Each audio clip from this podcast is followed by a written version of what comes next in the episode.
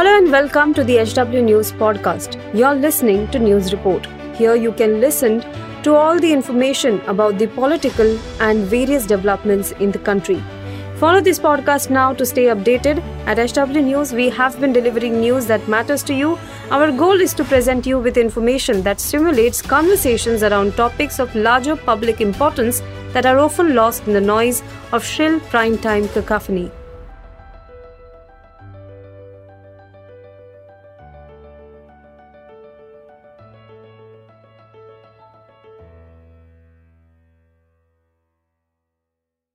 Social media पर मध्य प्रदेश के बागेश्वर धाम सरकार के पीठाधीश्वर पंडित धीरेन्द्र कृष्ण शास्त्री के छोटे मोटे वीडियो छाए रहते हैं। विवादों से उनका पुराना नाता है। वह एक बार फिर सुर्खियों में है। धीरेन्द्र कृष्ण शास्त्री पर आरोप है कि वह नागपुर में कथा बीच में ही छोड़कर चले गए। वहीं धीरेन्द्र कृष्ण शास्त्री भी लगातार अपने प्रतिद्वंदियों को जवाब दे रहे हैं। फ़िलहाल उनकी छत्तीसगढ़ के रायपुर में कथा चल रही है। दावा है कि बागेश्वर धाम में भक्तों की सारी मुरादें पूरी हो जाती हैं। उनसे कथा कराने की होड़ भी नेताओं समेत लोगों में लगी रहती है। अब आपको बता देते हैं कि धीरेन्द्र कृष्ण शास्त्री है कौन? धीरेन्द्र कृष्ण शास्त्री का जन्म 4 जुलाई उन्नीस सौ छियानवे को मध्य प्रदेश के छतरपुर के पास स्थित गड़ागंज ग्राम में हुआ था।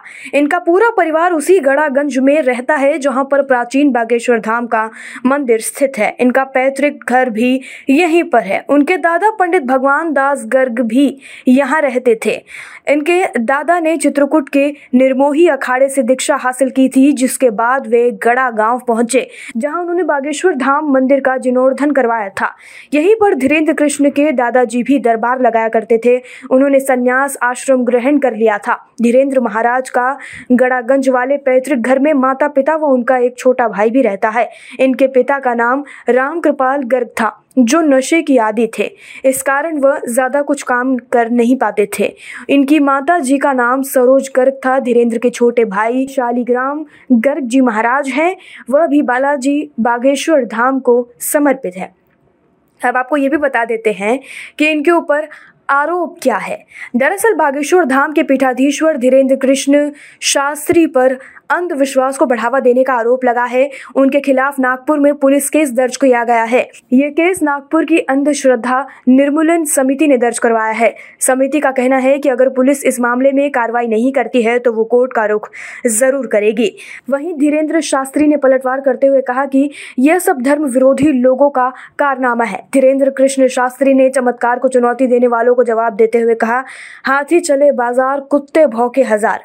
नागपुर में कथा कर बागेश्वर रामेश्वर धाम लौटे शास्त्री ने कहा, हम सालों से बोल रहे हैं कि न हम कोई चमत्कारी हैं, न हम कोई गुरु हैं। नागपुर की अंधश्रद्धा निर्मूलन समिति ने आरोप लगाया था उन्होंने चमत्कार के दावे कर कानून का उल्लंघन किया है।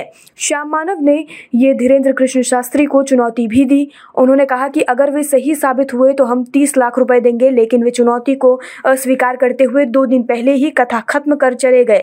समिति की मांग है कि धीरेन्द्र कृष्ण शास्त्री को गिरफ़्तार किया जाए। बागेश्वर धाम के पुजारी पंडित धीरेन्द्र कृष्ण शास्त्री एक बार फिर विवादों में हैं। उन्होंने नागपुर की अंधश्रद्धा निर्मूलन समिति के लिए आपत्तिजनक भाषा का भी इस्तेमाल किया है। अब खबरें पाइए सबसे पहले हमारे मोबाइल न्यूज़ एप्लीकेशन पर। एंड्रॉइड या आईओएस प्लेटफॉर्म पर जाइए एच डब्ल्यू न्यूज़ नेटवर्क को सर्च कीजिए, डाउनलोड कीजिए और अपनी सुविधा अनुसार भाषा का चयन कीजिए।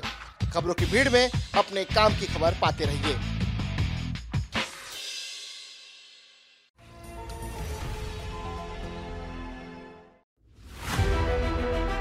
If you like this episode, please rate us with 5 stars right now. HW News podcasts are available on BingePods and all other audio platforms. Also, don't miss to check out editorial with Sujit Nair from the House of HW News podcast and we are sure you will love it too.